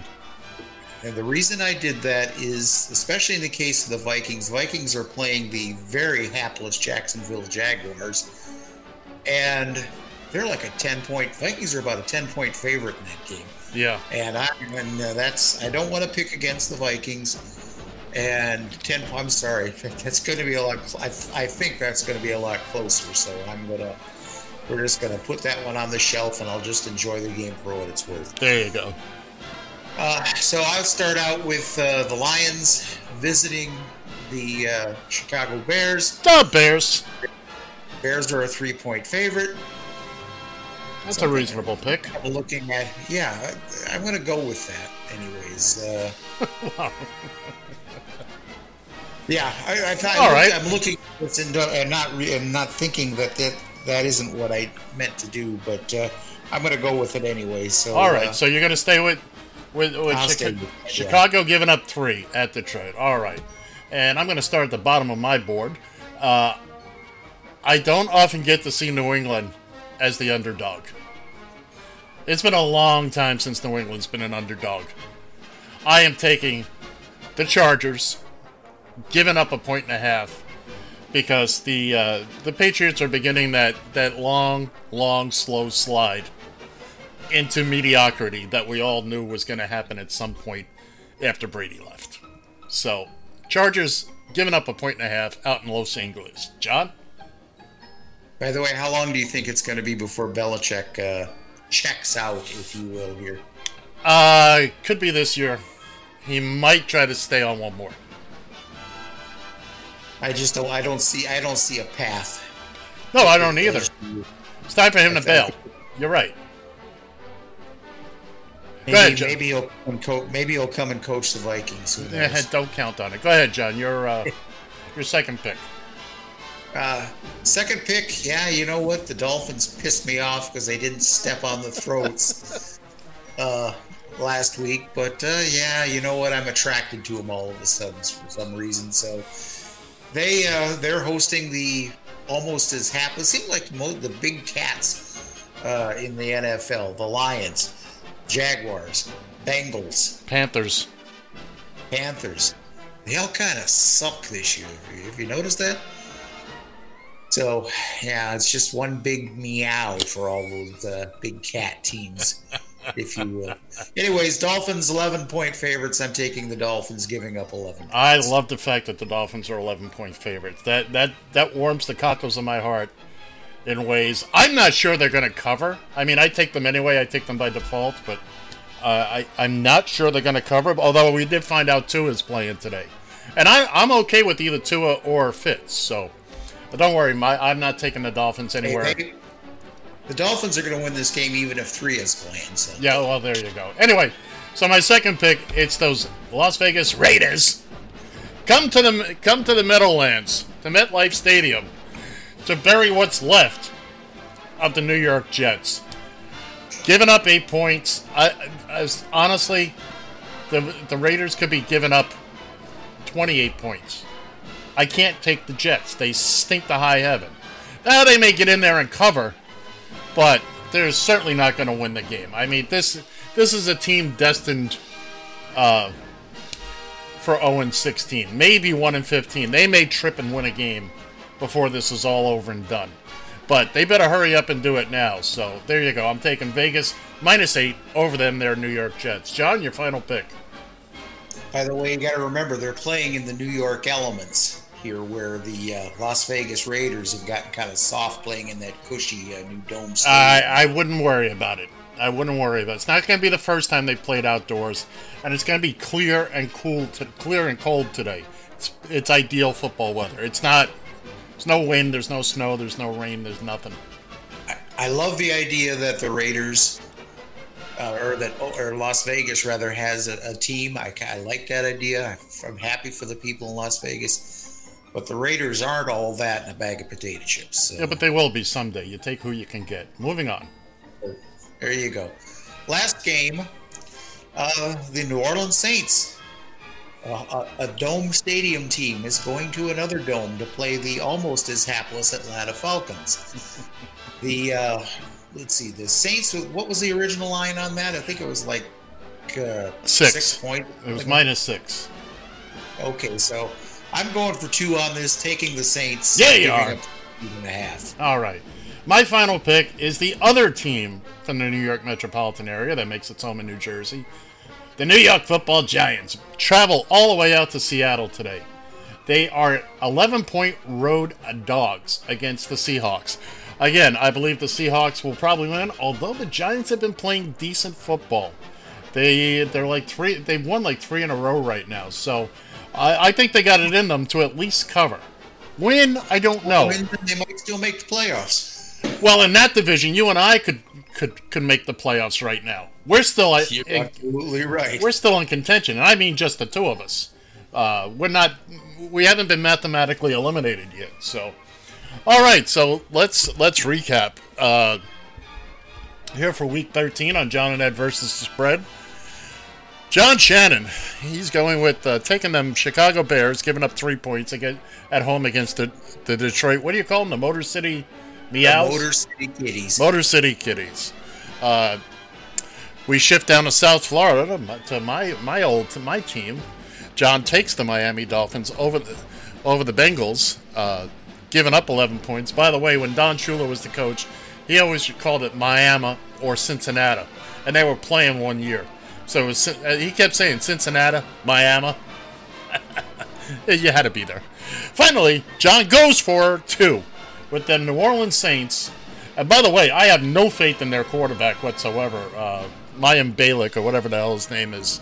Anyway, John's going for two, giving up 13 and a half points as the Saints visit the hapless Falcons in Atlanta. My picks, we move over to the uh, positive side of the board. Uh, I'm taking Vegas minus 8 over the New York Jets, the New York football Giants plus 11 in Seattle. And finally, finally, finally, the LA Chargers at home minus a point and a half against the soon to be, thank God for the New York Jets, otherwise they'd be in the cellar. New England Patriots. Ladies and gentlemen, kids and kittens, that wraps up John and Ed versus the spread for this week. John, what is it we say about gambling using our picks? Well, you probably voted for Trump. That's uh that pretty much covers it. Thanks, John. You're uh uh, and that concludes it. And we're going to fade out and we're done. How did I manage to get so much hate in my heart? How did I manage to do that? Four years with me does it to everybody. I, I'm telling you, it's get to the, it's getting to the point now where I look forward to when uh, when baby Oliver wants to watch The Grinch, and then I I, I I turn it off in the last, or I step away for the last half an hour of the show just because he actually grows a heart. But I hey, I I am Grinch all the way, 100 percent on the Grinch team. And you're proud of that. You damn Skippy. I'm damn Skippy. Okay. Remember, card carrying curmudgeon. You're a mean one, Mr. Grinch. You did that pretty well. Thank you. Give me kudos there. Thank you very much. Oh, you just scared away a listener, just like that. I do it. It's what I do, man. it's what I do. Um, before we get into anything else, this to me was good news, and I want to. Uh, this was a story I've got held over from hour one. It's got nothing to do with politics. It's got nothing to do with Uber. It's got nothing to do with. Well, it kind of does have something to do with. The United States has tightened the definition of service animals allowed on airplanes, and it's about time. The government has decided that when it comes to air travel, only dogs can be service animals, and companion use for emotional support don't count. Yay, U.S. government! It's about time. The Transportation Department issued a final rule on Wednesday that aims to settle years of tension between airlines and passengers who bring their pets on board for free by saying they need them for emotional support. Uh, airlines believe passengers abuse the rule to bring a menagerie of animals on board, including cats, turtles, pigs, and in one case, a peacock. That peacock was actually part of a, a news investigation to see what they could get away with as far as, you know, and, and they backed down. Oh yeah, we'll we'll let the peacock on. You know, I I I'm all for emotional support animals, but there's too many people out there that abuse it. Okay, I'm not opposed to you traveling with your pet, but I don't need your pet up in the passenger cabin with me. I don't know if your pet is trained or whatnot. Uh, a, uh, I, I've gone over this many, many times. Uh, look, I'm sorry, Tuffy's got to ride in the baggage compartment or put him in a, in a in a carrying case and pay for the seat next to you. Because I don't need that animal running up and down the aisle. He's my emotional support worm. Screw you, I'm not done with the story yet. The new rule will force passengers with emotional support animals to check them into the cargo hold and pay a pet fee or leave them at home. Uh, The agency estimated airlines will gain up to $59.6 million a year in pet fees. Under the final rule, a service animal is a dog trained to help a person with a physical or psychiatric disability. Uh, airlines can require people with a service dog to turn in paperwork up to 48 hours before a flight, but they can't bar those travelers from checking in online like other passengers. So, and again, I'm all for the concept of service animals. They are wonderful. They do excellent, excellent work for the for the people that that they're uh, teamed up with, and I think it's a fantastic thing. I am happy to deal with service animals, trained service animals, anytime because you don't have a problem with those animals. They know what to do. They've been trained. But just because you don't want to leave Spot or Fido at home or Fluffy, the cat, you know, oh, this is my, my service cat. Really? You're carrying her in your arms? And you think you're going to let her run around the inside of my car, tearing everything up? No, no, no. No, no, no, no. So, good. Look, if you need if you need to have your pet snake with you on the plane, uh, what you need to do is what the rest of us do. Just get stinking drunk, okay? You'll be fine. Okay. So now you you know you're not going to get away without get get away with that without some commentary from me. I don't really care. Well, here you go. You this sets a very dangerous precedent. Doesn't now. Yes. Spell precedent. As somebody as somebody it's with a C and not an S. And as somebody who actually has two cats yes who are who are registered as support emotional support animals mm-hmm. now we never never in a million years hold on a second hold on i gotta stop you right there where are they registered where are they registered as support animals okay they are verif- they are is by the uh, the mem are one of our family members has a has a doctor's uh, certification. It's the only way we could get them in this house that we're renting. But what you've done by doing that, what the what the transportation department has done by doing this is now open the door for other entities, such as housing. Uh, right now, there you've seen more dogs in apartments, and I'm going to tell you firsthand, as somebody who's had both uh, dog makes a hell a dog or a cat makes a hell of a lot less of a mess than a child does. I there's no question about. I make my my issue has never been people what a dog or a cat or any pet for that matter can do for a person. That's not my issue. My issue is people flat out lying about it and abusing it and making it difficult for the people who actually do have uh, guide dogs. We need a national certification is what we need. I know uh, I know disabled uh, advocates don't want that because they feel it's an undue burden, but you know what? Uh, how many times are you going to be denied? You know, look, you can you, you can sue a cab driver and win in court, call and have him lose his job, but you still didn't get your ride. Okay? All we need is some kind of national certification not and not this stuff you send five bucks to somebody on the internet and they send you a little card, you know, and an orange leash or something. You know, that's that's baloney. Uh, all right, let me finish, please. Oh, by all means, I my my apologize. My apologies. My apologies. my apologize. got me all worked Look, up here. I'm gonna have a donut. Mm, donut. Go have a donut. This, like I said, this sets a precedent because now you're going to be able now all of a sudden landlords who don't want to deal with having god forbid you have an emotion you have a cat that's uh, is an emotional uh, uh, support animal and heaven forbid the cat claws up a little a piece of carpeting oh well cats are too destructive dogs are too destructive dog had an accident on the carpet and they can't get the stain out of the carpet, yada, yada, yada, yada, yada.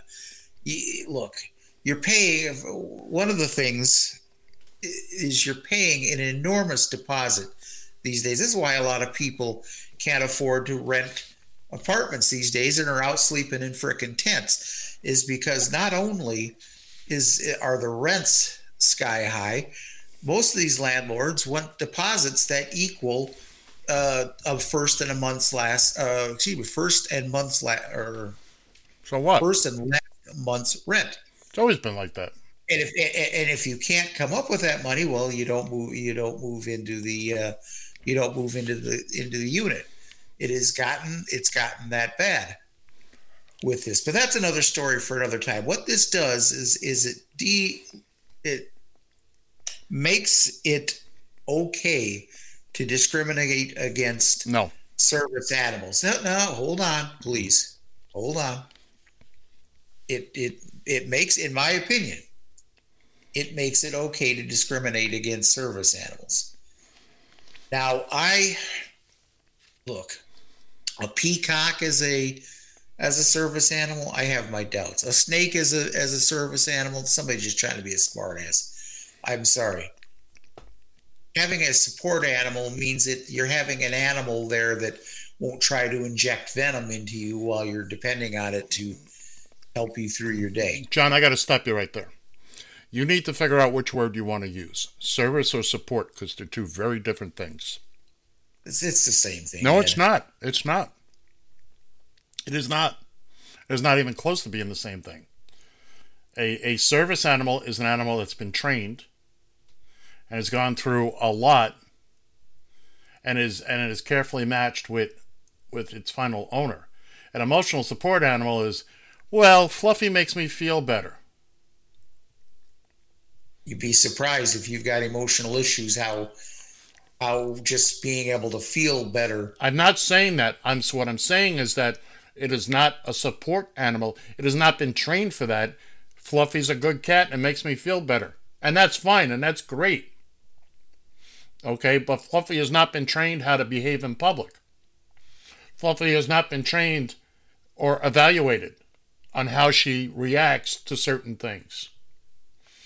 Remember, as much as support animals are an important part of our society, and make no mistake, they are. I, I am I am so happy that I don't have to depend on one, and uh, you know, heaven help me the day I do have to. I want to do it properly, but you've also got to take in, take into account the rest of the population. Okay, a a trained guide dog is somebody is a dog I don't worry about. I don't worry about this dog pooping in the back of my car. I don't worry about this dog getting out of control. I don't worry about that dog, period. Because that dog is trained to make itself invisible. Okay? It's not going to get up. It's not going to misbehave. It's not going to go crazy because there's another dog nearby. It's going to do its job. It's working. It's a working dog. Again, I, fl- I understand. Fluffy, that, not fluff- all dogs, not, not all dogs are trained. Exactly. Uh, exactly. Not, not, all. I mean, look, I I had a couple passengers I used to pick up on a regular basis when I'd get they, they were for a blind. He was for a blind couple, and this dog I was afraid. Now he was a trained guide dog, but he wasn't trained properly, and I, I tell you, I, I, was afraid that one day this dog was going to lead these lead, lead this couple out into traffic. Now, did you ever speak to anybody about that? Uh, at the time, look, no. You know, okay. I, I've been at this for 37 years. This is probably within the first seven or eight years of my career. All right, so this. so let's take that situation. So this is an animal that clearly was not trained properly, and this is why we need standardized certification. Just like my, my commercial driver's license is a standardized license, it's just that the states administer the testing. We need the same thing for service animals. And I'm not looking to put an undue burden on people who already have bigger burdens than, than I could ever imagine. I'm not trying to do that. But again, we have to consider the rest of the population. I want you to have your, your trained service animal. I want you to have that. There's no question about it. But I also need to be relatively secure in the fact that this animal knows what it's supposed to do, when it's supposed to do it. There's no 100% guarantees on anything. And again, that's not even the issue. My issue ha- is and always will be people that decide, oh, I'm going to take my my my uh, my dog onto the plane today, and I'm going to do it for free, and I'm just going to claim, oh, he's my emotional support animal. It's a lie. I'm talking about the people that are lying about it. That's what burns me. And that's why I'm happy to see this because people have abused it for years and years and years. I I had a situation when I was on the dark side, and what finally got me booted off. I pull up, this guy's got a dog on a rope, literally on a rope. The dog is pulling, running, barking, uh, and I said, "Is that your dog?" And that was all I said, and he went into a rampage because clearly he had been denied service before, and he claimed it was it, it was a guide dog, a trained guide dog. I clearly it wasn't. Clearly it was not. Hmm. But this is where people have gotten.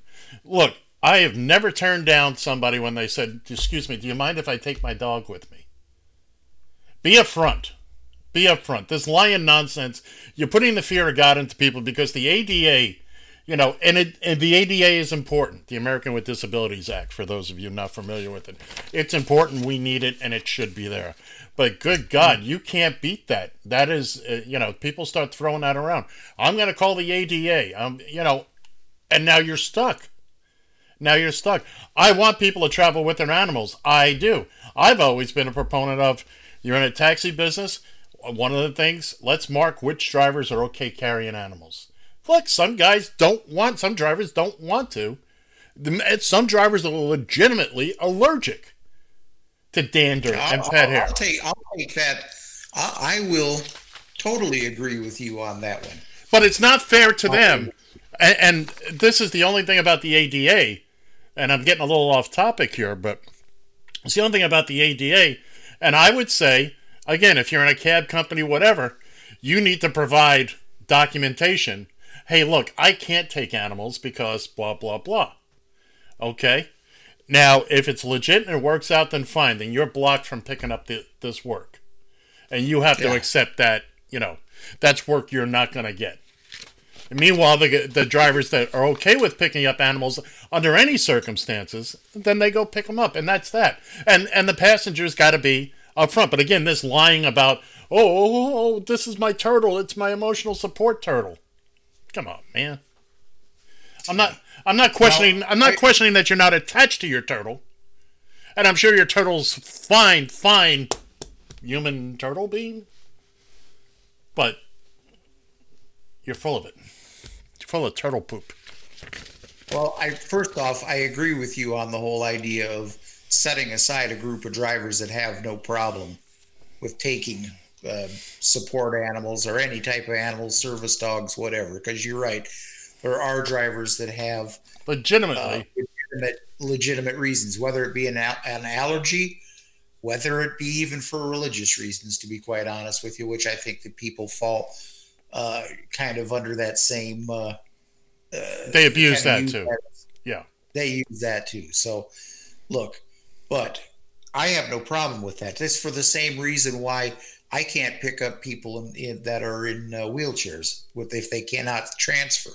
Right. I don't have I, I don't have a ramp in the back of my vehicle. Well, that's to- the to- that that's the vehicle's limitations. That's not your limitations. Well, but it, as when when a person calls for a for transportation, they need the whole package. You know, the driver brings the cab, the cab takes the driver. Right, but they need So- to. Right, they, it's that falls on them for not saying, "Hey, I need a wheelchair accessible taxi."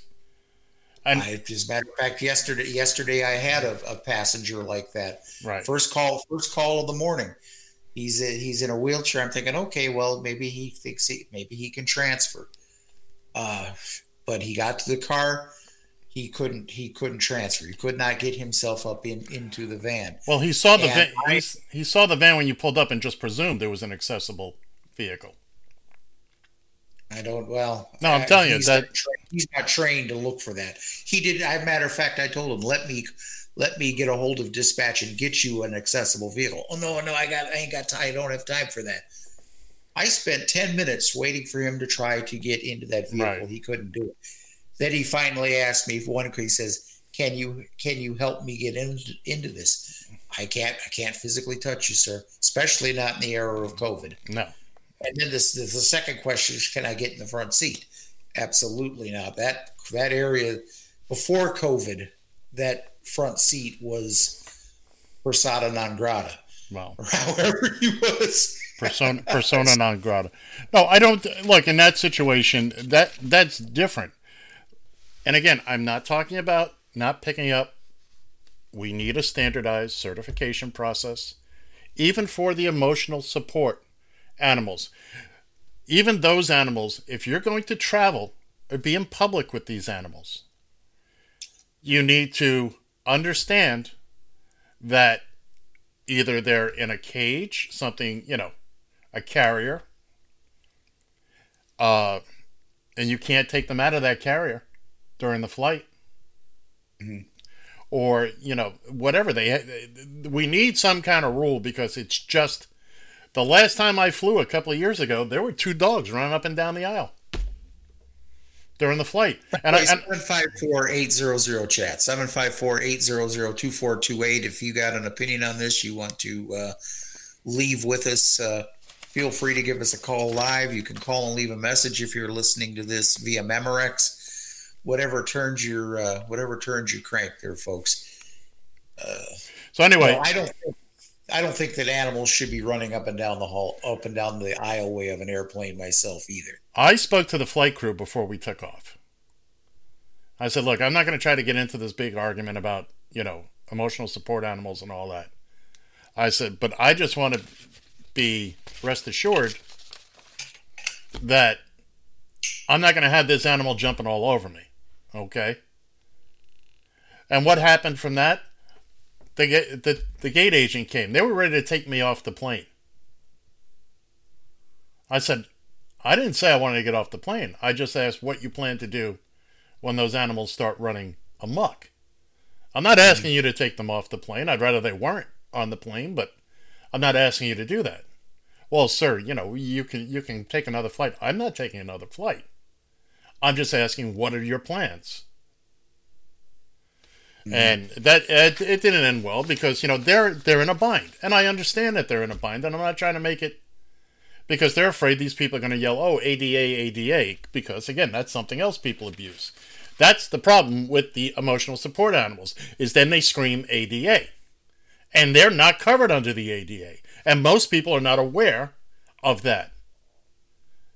And you know, look, people are running running their business. They're just working for an hourly wage. You're a flight attendant. Uh, you don't want to get into this battle with people, and I understand that, and I get that. You know, your company says do one thing because they don't want to deal with the lawsuit that's inevitably going to happen, even though they'll win. But anyway, I'm happy about this ruling, okay? Because it just it's aimed at the people who abuse the system. It's not aimed at people with legitimate, certified, or whatever, trained service animal guide dogs. It is. I guarantee you, this this law won't. This this ruling by the uh, transportation was it transportation. Oh, I got uh, administration. Well, it's a good thing I have paperwork now, isn't it? It's a good thing I print out a script now, isn't well, it? Well, I wasn't prepared for this. Had no idea this was going to be a topic. Uh, transportation department, U.S. Thank you it's it's it's this is going to be fought in court. Uh, don't get everything. First of all, and I don't agree with it. We're such a litigious society as it is. No lawyer will but take this. this. will be brought to court. I I don't think. Uh, I, I I this will be challenged. Okay. Uh, I don't. I I don't know. I I, I think that. Just give me a thought. Just give me a minute. Yeah, sure, sure, finish. sure. Look, I I think that people take this to an extreme. Don't get me wrong. And you see, the thing is, is people think in such black or white terms. Well, if this person can uh, can can bring a dog uh, on, on the plane, well, then I should be able to bring uh, bring my snake, bring my turtle. I think that there My are, alligator. yeah, exactly. I think that people push that a little bit too much. Right. I think that that the that somebody needs to take a serious look at what the and I look don't just just don't discount the whole thing as far as e- emotional support. No, you're you're But misunderstanding what I'm saying. there is a there you have to have a line drawn someplace, and you have to have serious conversation about what could possibly be an emotional support animal, and what's there just because you want to be a smart ass and push push the bar. Well, and that is the problem is that you cannot distinguish. Okay, if I show up with my pet cockatoo or three. Now, do you want to? Now, you, you're you're the gate agent, you know, with on your hourly wage and the, you know barely hanging on because of everything that's going on these days. Are you going to fight with me when I threaten ADA and an attorney? No, because you're low man on the ladder. Although I will tell you this much, uh, you will be laughed out of court you will be laughed out of court.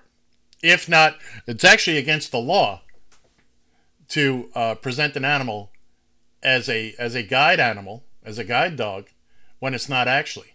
It is. I know in the state of Florida, it is against the law. I'm sure it is in most states. So you you walk up with Fluffy the cat. Oh, she's uh, she's certified by who? Nobody certifies these things. There is no central because your doctor says you need it. Okay, well, eh, you know what? But we still have. say your doctor says you need it. That should be enough. It should be, That- but that on, should be but on the other hand, you can get your doctor to say just about anything. Certain doctors. Look at the, look at Donald Trump's doctor. He's he's the, he'll be the best, uh, most physical spe- best physical specimen in the White House ever. I mean, that's an extreme situation. And again, that's- I'm not talking about people that legitimate have legitimate needs. I'm talking about the people that play the system. Go to court. Go ahead. File a lawsuit against Delta because they wouldn't let you bring your rabbit on onto the plane. And I'm sure Delta did everything they could to accommodate you. We can we can sell you a, a, a cargo case. We can sell, put put him in a carrier, put him in the cargo hold. He'll be fed and watered, and the fee is sixty dollars or whatever it is. Oh no, I'm disabled. Well, now you've just opened yourself up to a whole different thing. Fine, sue us. Sue us. Let's go to court, and you can provide What to us. the cabin pressure uh, in the uh, in a, the cargo hold as opposed to a uh, the, where the passengers are? It's the same. By the way, do you know? It is. I, I didn't know that. I was that wasn't. Uh, Look, they would they would not put animals down where there's no heat, there's no you know cabin pressure, or anything like that. You know. okay. Um, well, I just I didn't know honestly, so I yeah, was, no. Like millions and millions and hundreds of millions of animals have flown. You know, since we started flying, we we've transferred all sorts of animals, and most of them make it. Eh, you know what? You can't win them all. Most of them Eh, you can't win them all. You know. Uh, oh. Anyway. I wasn't expecting to have this conversation. Me tell you the neither. I thought I'd, I'd I'd hop on it and hop right off. By the way, on a oh wait a second, you know what it's time for? Emergency bat. Uber is planning to sell its flying taxi business. Uber's ambitious and chaotic effort to launch a flying taxi service is coming in for a landing. Dara the K. the news comes as Uber CEO Dara the K attempts to push Uber closer to profitability. Man, you make it closer, but you're not going to be close. uh, which includes the sale of money losing parts of the business, which I presume is all of it. Actually, Uber Eats makes money. Uber Eats makes money. But the rest of Especially it. now, yes, they are. Oh, yeah. Oh, yeah. They're all making money. Heck, I used Grubhub the other day. I'm sitting in a parking lot and uh, I ordered me some Five Guys, a hamburger. Oh, that was good. Oh, Damn, was- they're great, but they're expensive as all hell. Holy and, and, and now you have it delivered to a parking lot. Uh, five guys, uh, cheeseburger, and fries, with everything including the tip, cost me twenty eight bucks. Jesus. But I didn't bring lunch that day, and I couldn't leave the lot. So, uh, moving on. Uh, bu- bu- bu- bu- where was I? Uh, the, the plans for the uh, for all this, for the flying taxi business, and this was going to be autonomous vehicles picking you up on top of a building somewhere and taking you to the airport or wherever. and they were ambitious and perhaps doomed from the start. It relied on a technology, electric powered aviation, that was still under development and had yet to be tested as part of a commercial service. It'd be costly to implement, requiring the construction of a vast network of rooftop or ground level skyports and regulatory approval from a host of federal, state, and local agencies. Although, on that last part, when has Uber ever cared about what uh, regulatory approval? They don't care. When you start flying things, there that that's a that's a whole new uh, can of Yeah, worms. the the, ar- the article goes on, and by the way, we have a link to it on the website, which and it mostly talks about the company that's that's going to buy it, which is some secretive little thing. But uh, you know, essentially, Uber's doing what we all knew they'd have to do. They got to start eating itself because they have bad ideas, poor implementation, imp- implementation, and they've spent all their money on legal fees. Had you followed the rules, you'd have had a. You, they'd all be sitting on mountains of gold right now. But oh, absolutely. You know, what do I know? Because you, you think, had they followed these rules and went through the same uh, regulatory process as as the taxi industry went through, there'd be a lot more taxi drivers who would have decided to paint their cars other than whatever color you know yeah Right. take it from yellow to some other neutral color and it would they'd have hopped on board with it Right. because uh, it, in theory the idea of being able to hop on your little cell phone here and arrange arrange for a ride you know i got a guy half a block away you know uh, i can see the appeal of it um, and and to be honest with you too as far as the prices go um, well you can make that argument now one way or another that that uh, that these days uber uh, taking an uber is every bit as expensive as taking a taxi. Um, especially well there's no question about it as far as with surge pricing goes. But you can make those arguments that at- at least they'd be in the ball game if you know had they not decided to just go rogue and then just say well okay everybody loves us now here here's uh, here's what we want or we're going to leave town Well, and that's ex- that's exactly what we all predicted was going to happen because a lot of us had hmm what what was it again? Oh, that's right, experience in the transportation business. And a lot of these companies have been around for 60 and 70 years and we watched the rules change for both to the benefit of both the customer and the providers. And uh but hey, you know what? I'm looking for you know, we're looking forward to the day that they fold up. And and again, I like the idea of being able at the time, if I would have been able to branch off on my own without being part of a big company and still be able to. But you know what? It, it, it anyway, it's over for me anyway. It doesn't matter.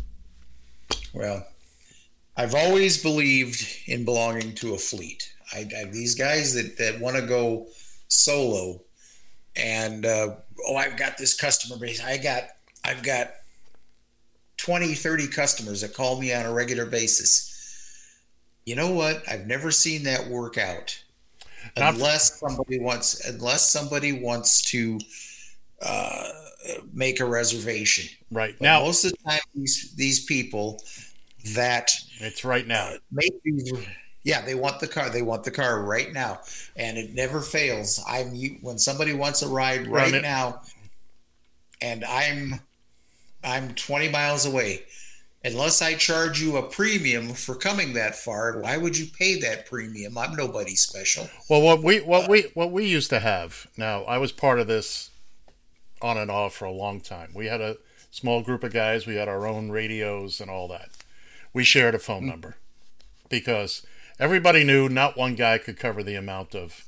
We all worked basically the same areas. Now, for the most part, we had people that would, you know, it was a lot of airport work drop off and pick up. So we knew in advance.